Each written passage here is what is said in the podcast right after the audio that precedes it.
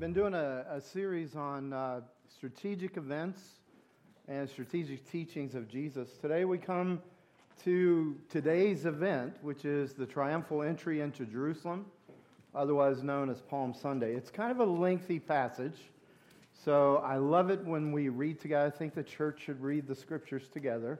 But if you get tired, just take a rest as you go. So let's read God's word out loud together. Now when they drew near to Jerusalem and came to Bethpage, to the Mount of Olives, then Jesus sent two disciples, saying to them, "Go into the village in front of you, and immediately you will find a donkey tied and a colt with her. Untie them and bring them to me. If anyone says anything to you, you shall say, 'The Lord needs them,' and he will send them at once." This took place to fulfill what was spoken by the prophet, saying, "Say to the daughter of Zion, 'Behold, your king is coming to you, humble and mounted on a donkey, on a colt, the foal of a beast of burden.'" The disciples went and did as Jesus had directed them. They brought the donkey and the colt and put on them their cloaks, and he sat on them. Most of the crowd spread their cloaks on the road, and others cut branches from the trees and spread them on the road. And the crowds that went before him and that followed him were shouting, "Hosanna to the Son of God, David. Blessed is he who comes in the name of the Lord. Hosanna in the highest." And when he entered Jerusalem, the whole city was stirred up, saying, "Who is this?" And the crowd said, "This is the prophet Jesus from Nazareth of Galilee." And Jesus entered the temple and drove out all who sold and bought in the temple. And he overturned the tables of the money changers and the seats of those who sold pigeons. He said to them, "It is written, 'My house shall be called a house of prayer,' but you make it a den of robbers." And the blind and the lame came to him in the temple, and he healed them. But when the chief priests and the scribes saw the wonderful things that he did, and the children crying out in the temple, "Hosanna to the Son of David," they were indignant, and they said to him, "Do you hear what these are saying?" And Jesus said to them, "Yes, have you never read, 'Out of the mouth of infants and nursing babies you have prepared praise'?" So we want to unpack a little bit of this story of Jesus' triumphant entry into Jerusalem and what we call Palm Sunday. And the first thing that I want you to understand, or I'd like you to grasp with me, is that this entry is actually a foretelling or a foreshadowing of the second coming, of the true coming of the King of Kings and the Lord of Lords, of the coming of Jesus to make all things right. Now, I want to show you what I mean by that. See, the crowd, when he came in, and as they yelled out, "Hosanna," and as they put the palm branches out, and they put their cloaks on the road, they thought that was the time he was going to come in, and he was going to make everything right. In other words, he was going to do what they wanted him to do. But rather, he was coming at that juncture, he was coming to make everything right with God for them. Instead of making everything on the earth right, he was making them right with God in terms of their standing and their status with God. But in this action, there is a picture of what he is going to do as he comes back now in his glory, as he comes back as the risen, glorified King of Kings and Lord of Lords. And there are pictures in what happened on that Sunday. There are pictures that tell us about what he plans to do. And the first of those pictures is found in the palm branches that you have, some of you in your hand, and some of you were waving as we were worshiping together. You see, there's a prophetic action in that relates back to the purposes and the plans of God for this world. When God designed this world and when he created us, he didn't put us in a factory. He put us in a garden. And he put us in a garden that in many ways he had formed, he had filled it, he had created it, but he didn't complete it because the garden is never complete. A garden is an ever-going work. Whether it's seed time or harvest, there's always a cycle in which we were called to participate with God to create, to recreate, and to have something beautiful. But when man sinned, when Adam sinned, everything went wrong. Weeds came, toil came, devastation came, death came.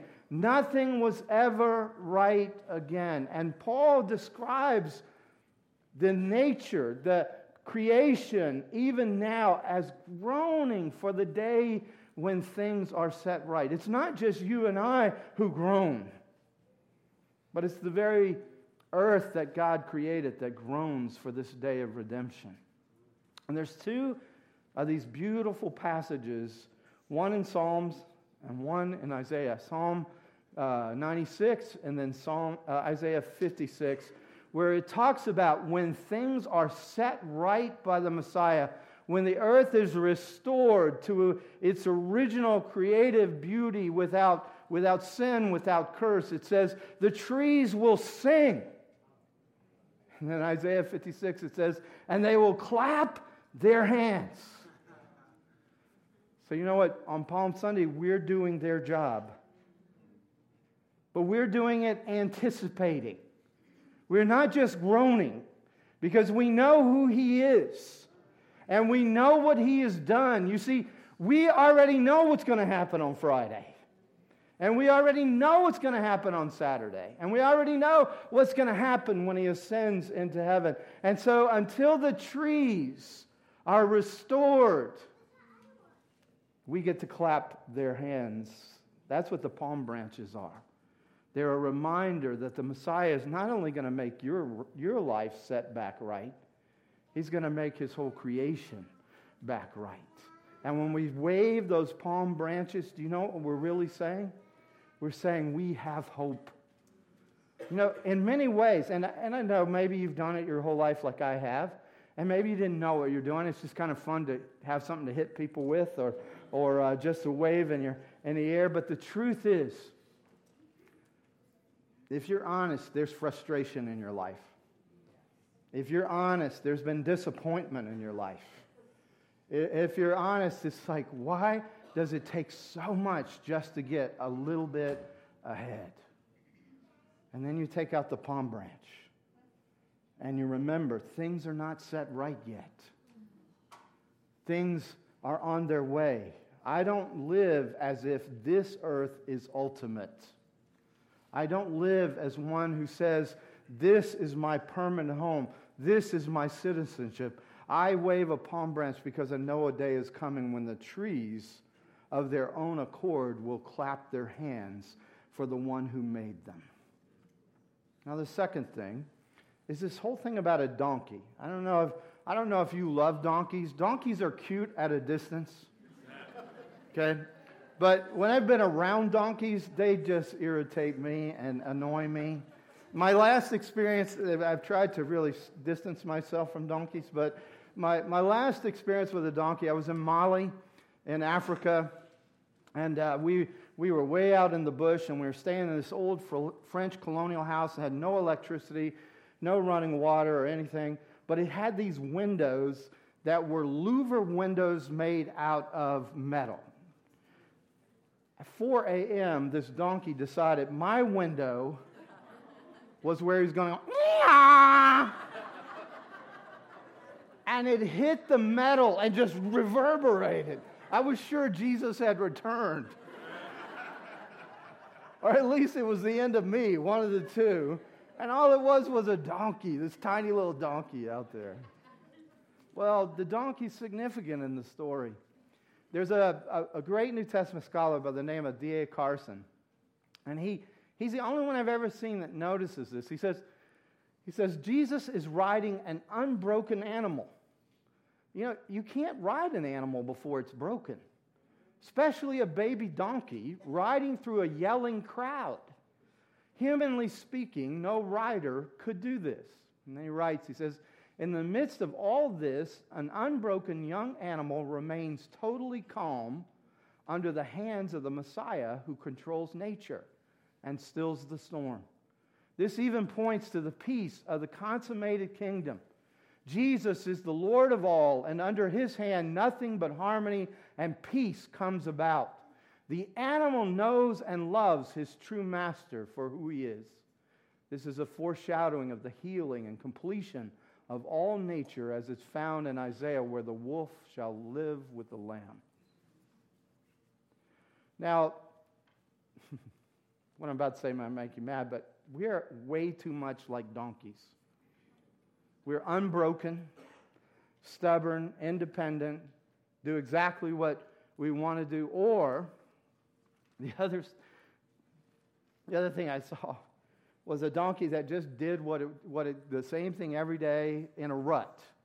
So that this little boy had a cart, and he was taking his father's goods to the place where he sold them. And the little boy did this every day. So he got in the cart, rode with the donkey, fell asleep in the cart because of the gentle rhythm of the cart. So he falls asleep in the cart, stays asleep all the way to his destination. The donkey gets there, stops, turns around, comes right back, and the guy sleeps all the way back. So it's like he was on cruise control, and the boy had to do his job all over again because he had slept through, and the donkey just kept doing what it was doing. So there's either this stubborn independent streak, or there's this rut that donkeys get into, that they do the same thing over and over and over again, even if it doesn't accomplish what they set out to accomplish. You see, the only way an unbroken animal can be ridden is if the master and the creator is the one riding. If it's the one, he's the one directing. Otherwise, we stay independent, we stay stubborn, we stay in ruts, we stay in all these kind of things. If you look at this story and you see this baby donkey who's never been ridden before, has never been broken, and yet in the most anxious and performance-centered kind of circumstances, this donkey is filled with peace. You see, you were meant to be led. You were meant to have a king. You were meant to live and respond to your master. Otherwise, you will not know the peace. You will not know the destiny that God has for you. As we look at the story, too, though, start seeing this kind of unexpected characteristic and also an unexpected way of fulfilling the mission of the king. One of the people that I like to listen to and read is a professor at Duke by the name of Stanley Hauerwas. He wrote a commentary on Matthew. Now, he loves to shock a little bit. That's one of his favorite things. So if you ever say, well, Mike said I should what? Well, just know he says certain words that we don't usually say at church in order to get his point across, although I enjoy saying them just to get the religious spirits all worked up. But even in this one, he has a little bit of a King James word here, all right? So he says, Jesus is giving us a satire on triumphal entries. On the one hand, this looks like all other triumphal entries. You understand? Conquering heroes always had sort of a ceremony or a procession where they came in and triumphed and led their captives with them. So he says, this looks like all other triumphal entries. 200 years before Jesus, Simon Maccabeus had defeated foreign armies, kept Israel independent, and he rode into Jerusalem with people shouting cheers and waving palm branches because he delivered them. But this triumphal entry parodies the entries of kings and armies. Victors in battle do not ride into their capital cities riding on asses, but on fearsome horses. But this kind does not, and he will not, triumph through force of arms. This is an unexpected king. You think about, if you watch any of the Roman stories, you'll see Caesars coming in. They're riding on mighty stallions with all of their defeated foes behind them. See, Jesus chose a baby donkey, which is almost comical. It's very deliberate and clear in fulfillment of Scripture. He's coming in to rule, and he's coming in to save, but not by taking power and killing, but by losing power and dying. He's going to triumph through weakness. His followers can only come to salvation by repenting and admitting their needs.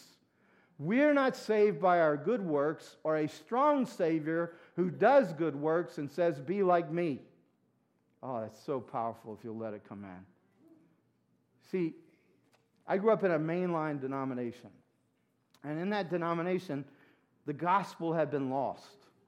And so church was where you go because you're a good person. It was where you go because you're a moral person.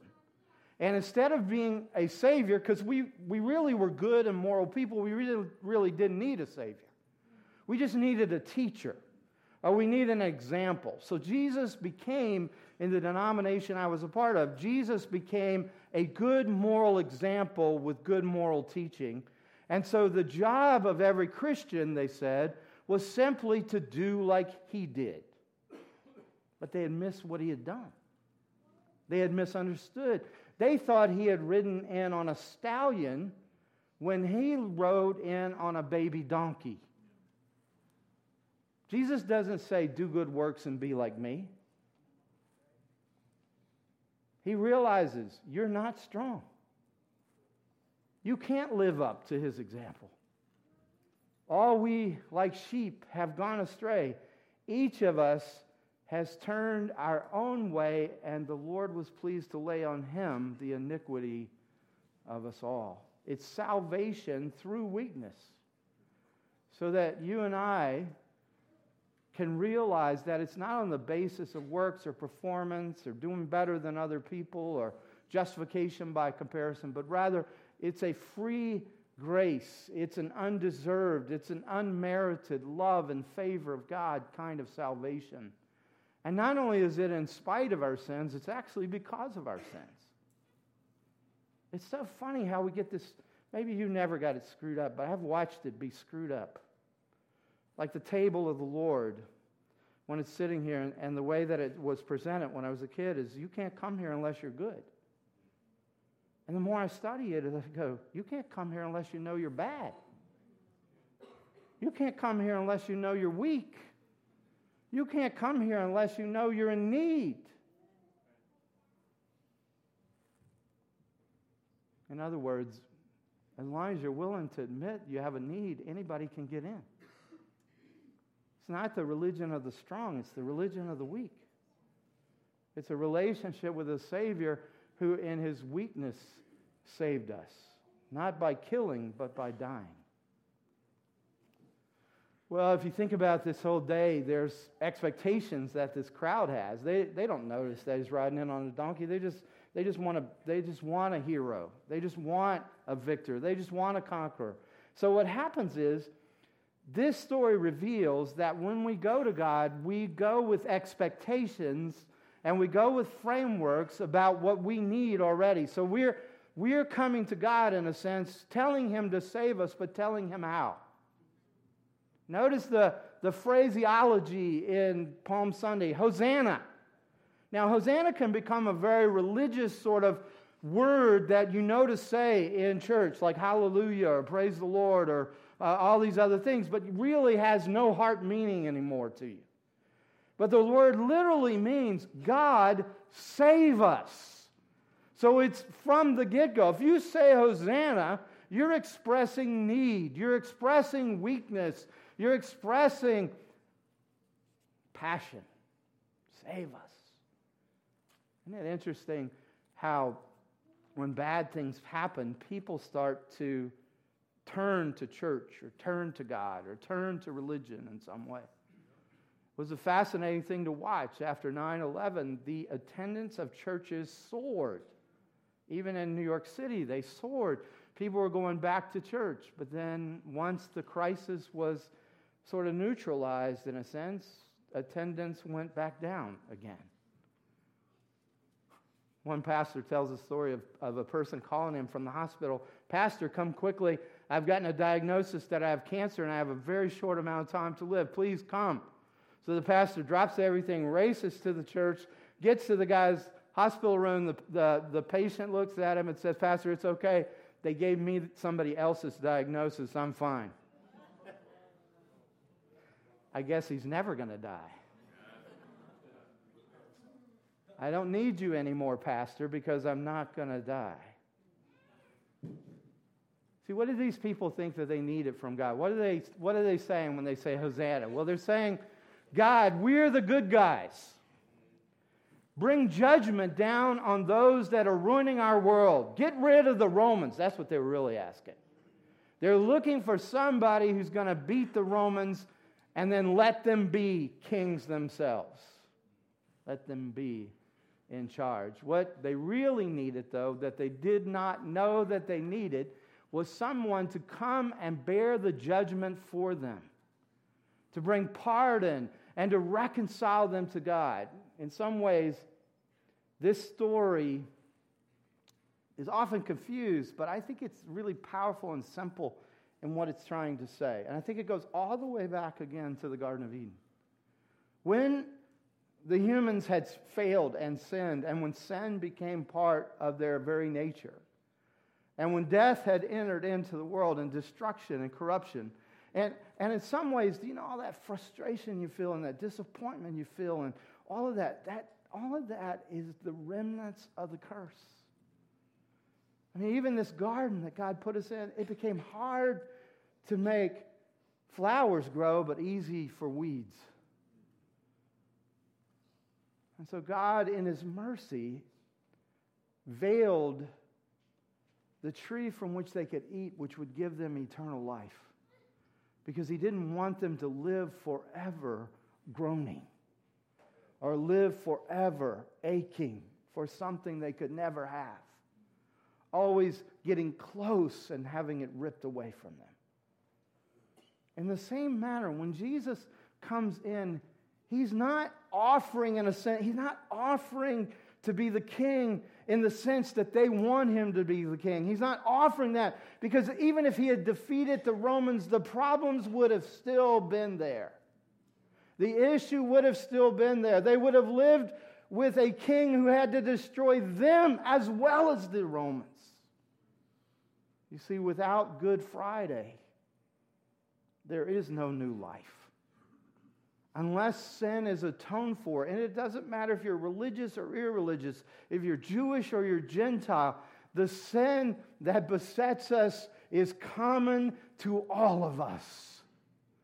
And to have a king when you're still in your sin, and to have a king when you're still in your corruption, is cruelty. So first the king had to become the servant. So we who are actually servants would stop trying to be kings. He can come back now to this earth, and He can end evil without ending you, and without ending me. Are you hearing me today? Well, there's two implications then of this. One is, there's never been a better example of the worthlessness of human celebrity than Palm Sunday. Now, some people dispute this, but Jerusalem was not, it was a big city of its day, but it wasn't a big city. It probably didn't have more than 60 to 100,000 people, so it wasn't a huge city. It wasn't a big place. And so when something happened, the whole city would know about it. And so there's some sense in which when Palm Sunday and the triumphal entry is happening, everybody in the city knows about what's happening. So there's a good possibility that the ones who said Hosanna and called Him the Son of David probably within a week become disillusioned with Him. He doesn't do what they want Him to do. He doesn't accomplish what they want Him to accomplish. And so it's very possible, even likely, that some who said Hosanna also said crucify Him. In other words, think about this. There's a fickleness to the mob mentality. There's a fickleness to corporate human nature.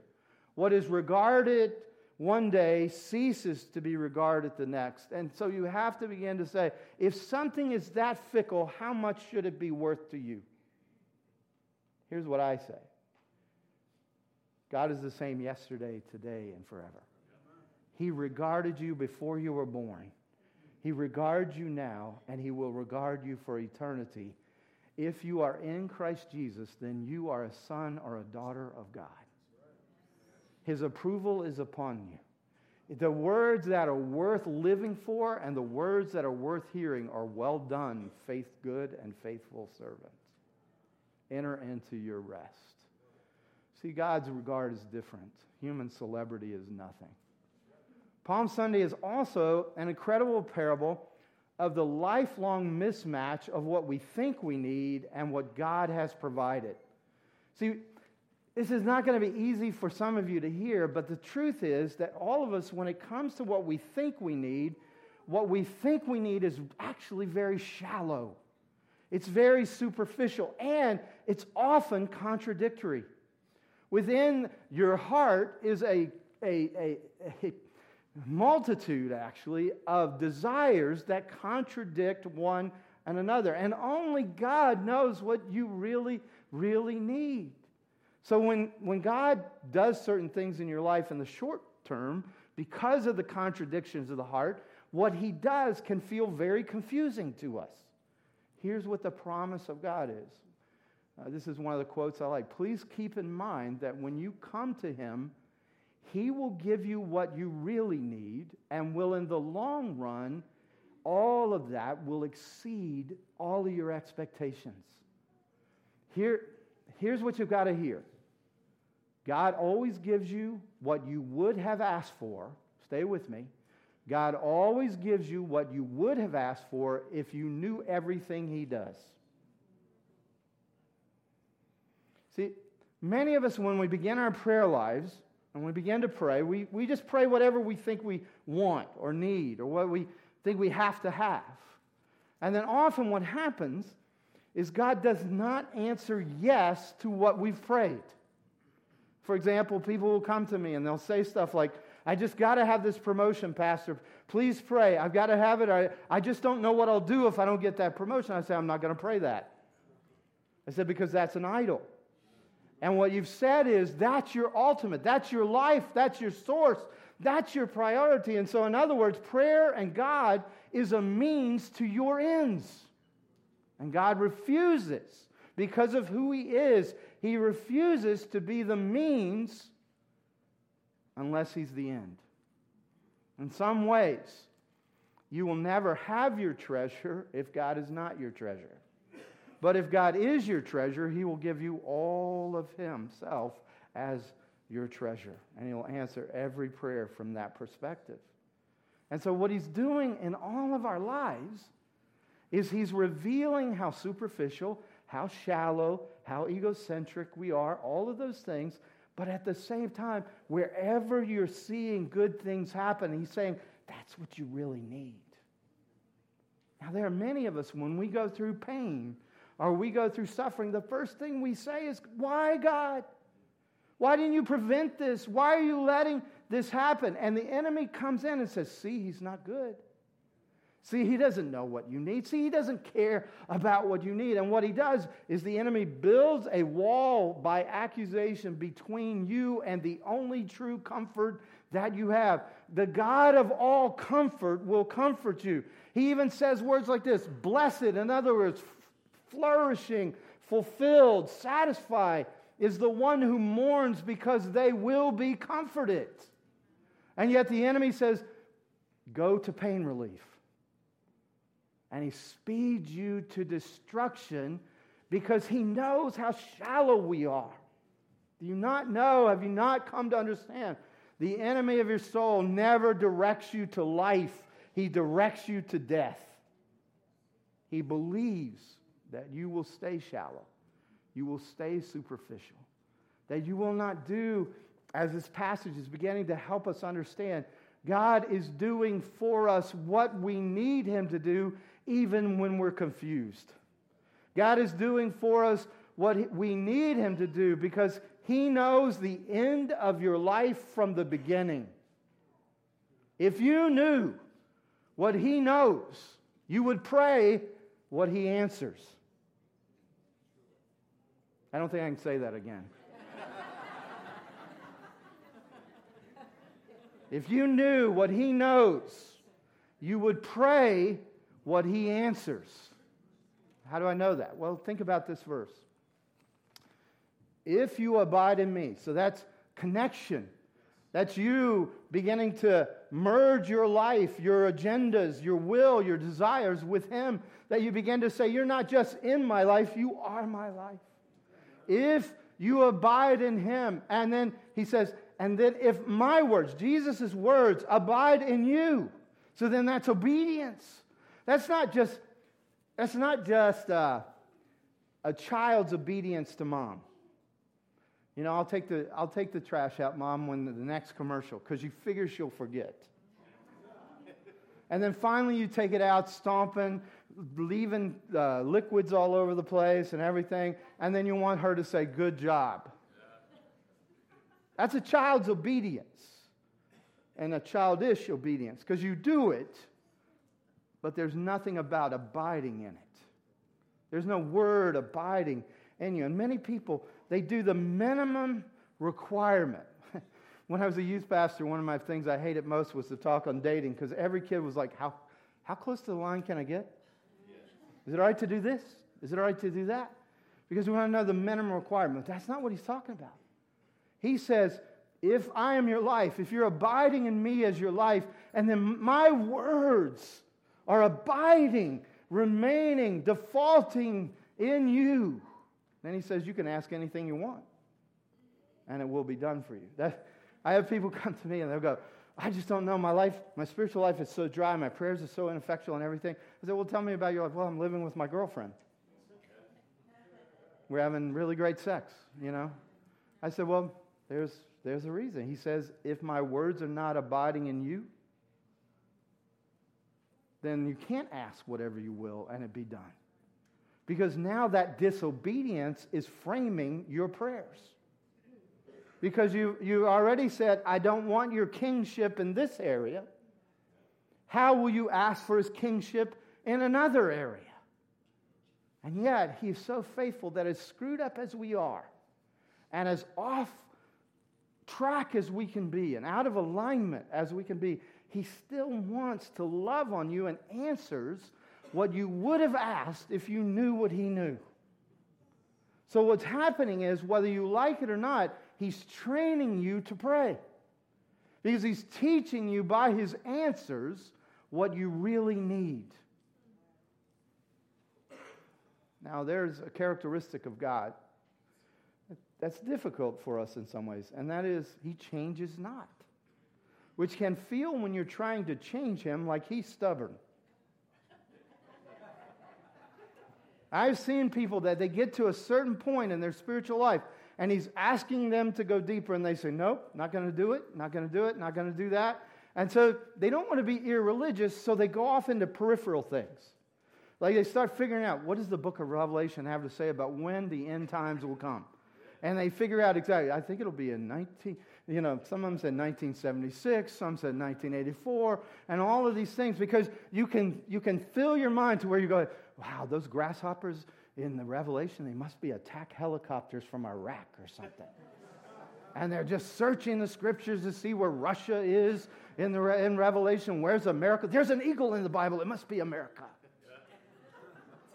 None of these things help you be obedient, but they distract you from your disobedience. And guess what? When you realize this isn't working either, you have to go right back where God says, come on, right here. Right to this place, because if you see, again, can you hear this? If you knew what He knows, you'd quit fighting Him.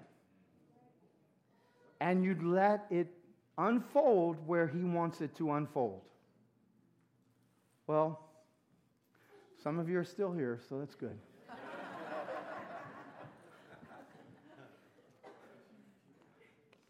Though He is gentle, and though He is humble, there has never been a confrontational king like Jesus. See, this is the beginning of a reversal of all of His previous strategy. If you remember, in the past, when blind eyes were opened, when the lame walked, when the lepers were cleansed and healed, He would always say to them, go and present yourself, but don't tell anybody. Well, in this passage, a new day has dawned. And you began to realize that when these blind men began to announce, Hosanna, this is the Son of David, and they're saying the Son of David has given us sight. When they say that, Jesus doesn't say, be quiet. Jesus accepts their praise. Not only that, he accepts them calling him Son of David, which means Messiah. And so he's beginning to publicly proclaim. This is the first time. That particular Sunday was the first time he began to let it be known, this is who I am. Now, he also rides into the city to the cry, Hosanna, God save us, which is another messianic statement. And he accepts this. He accepts their public declaration, their worship. He goes into the temple, and when he talks about the temple, he says, my house. Now, only God can call the temple his house. So he's publicly now declaring himself the Messianic King, where he is basically now saying to the people, crown me or kill me. Crown me or kill me. Wow. It's pretty amazing when you think about it. See, why has he done it up till now? Because he knew the day would come where the chief priests, the scribes, the Pharisees, they would all have to deal with him. And he has made it soft and indirect up to this point. But at this point, his day is coming. He is orchestrating Friday. He is orchestrating this whole thing. He's in charge. He's moving intentionally. He's saying, it's time. You'll have to deal with me now. I like what Tim Keller says about this. He says, I'd like you to consider what this means to you.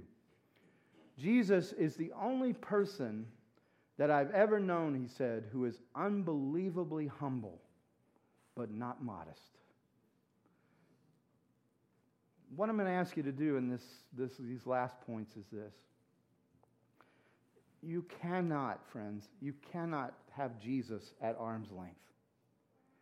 When Jesus is at arm's length, all you are is messed up and confused. He is confronting us today just like he does every day. And basically he's saying, crown me or kill me. Crown me or kill me. Now let me just contrast that a little bit. He's tender. He's sweet. He's been gentle with women and children, which people weren't in that day. Women and children were of a lesser status than men. He's been sweet and tender with the poor, with prostitutes, with the people of other races and nations.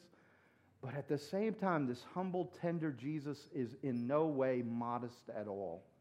Look at these outrageous claims about him. People who make outrageous claims about themselves are not usually modest.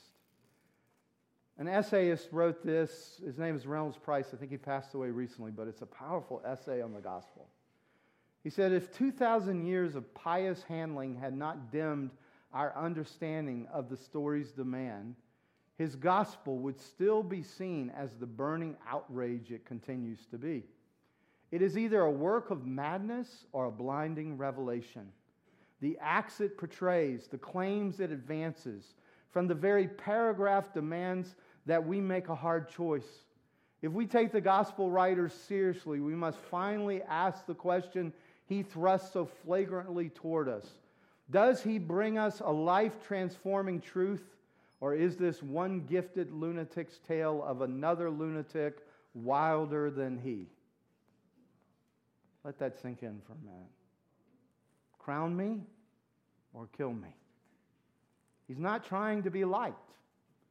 He's not trying to be popular. He's trying to say, this is who I am. Take me as I am, or take me not at all.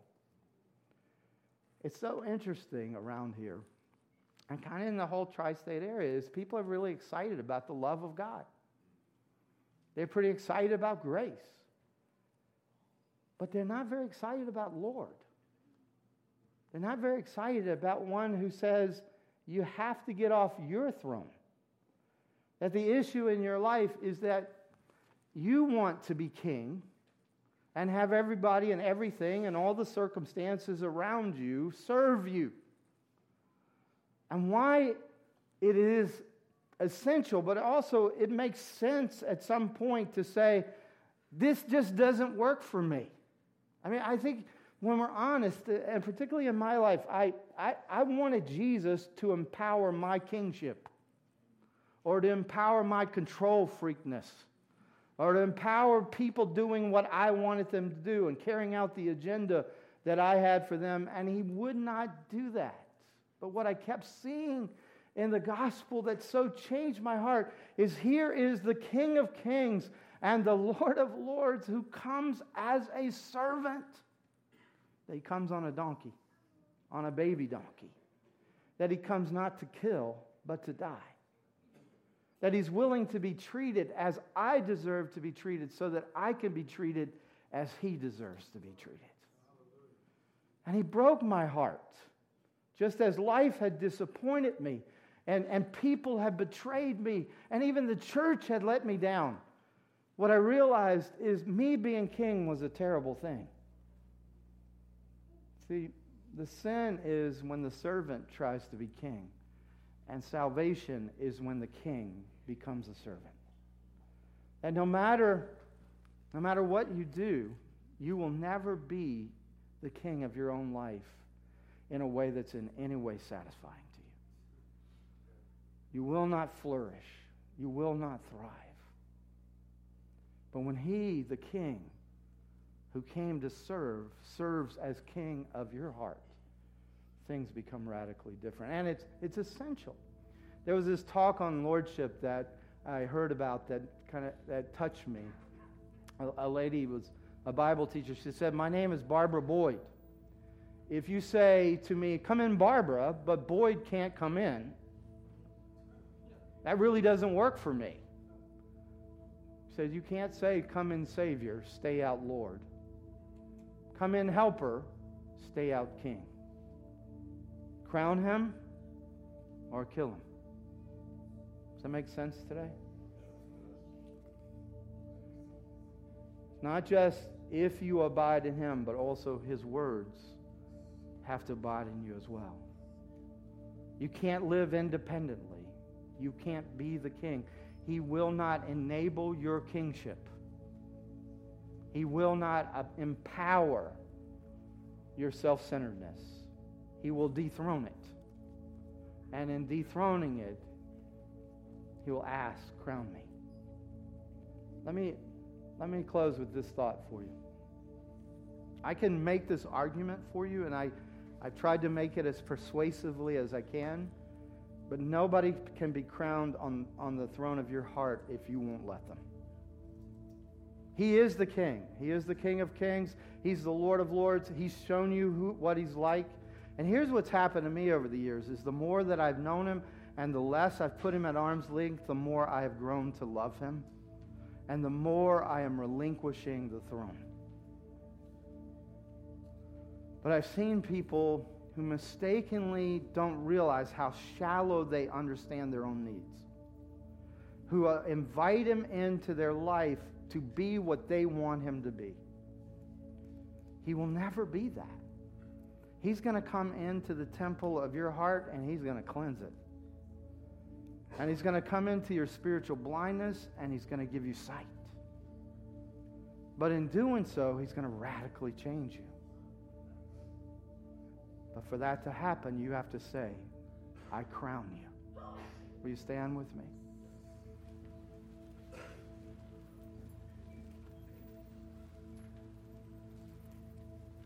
This was somewhat of an intense teaching in a way. Although you should get used to that. I try every week.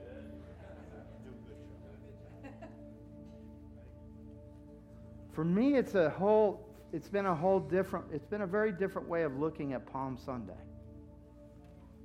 From the hope of the future, it helps me to look at my life now and the frustrations and the places where I ache, the places where I'm unfulfilled, and it helps me to look. And even those palm branches today remind me, he's coming. He's coming. That everything's groaning till that happens. He's coming. And the picture in the Bible is that when he comes, he will come as the conquering king.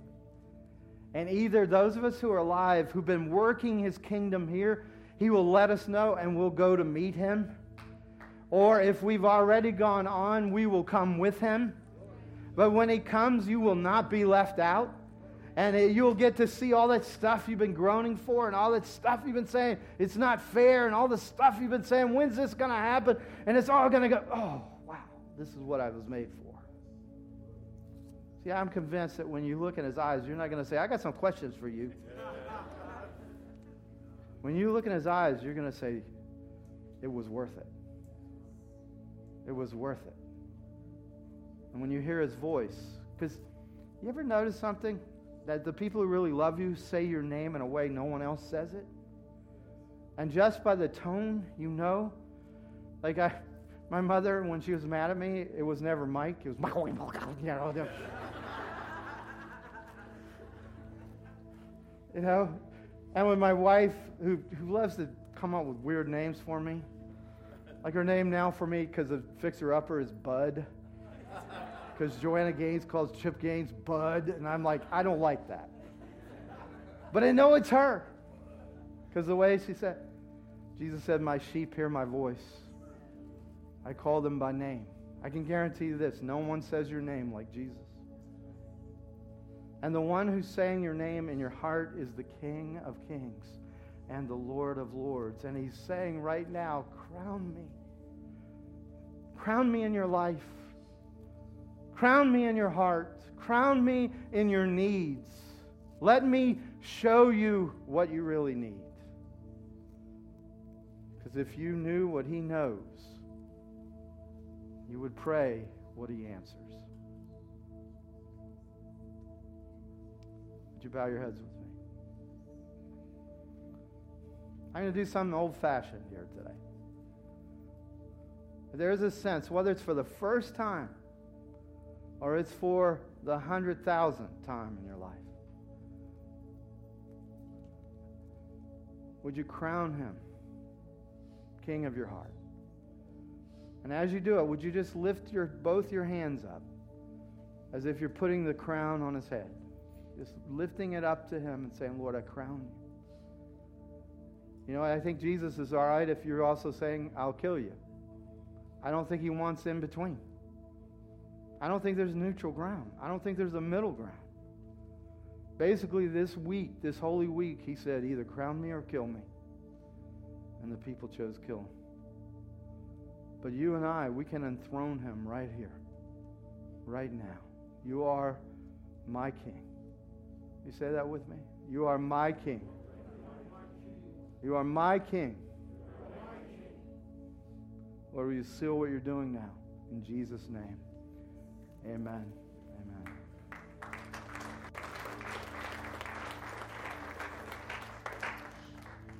Well, God bless you. Hopefully we'll see many of you on Friday. We are believing God for physical healing on Friday. So come and we'll be together. God bless you. Have a great week.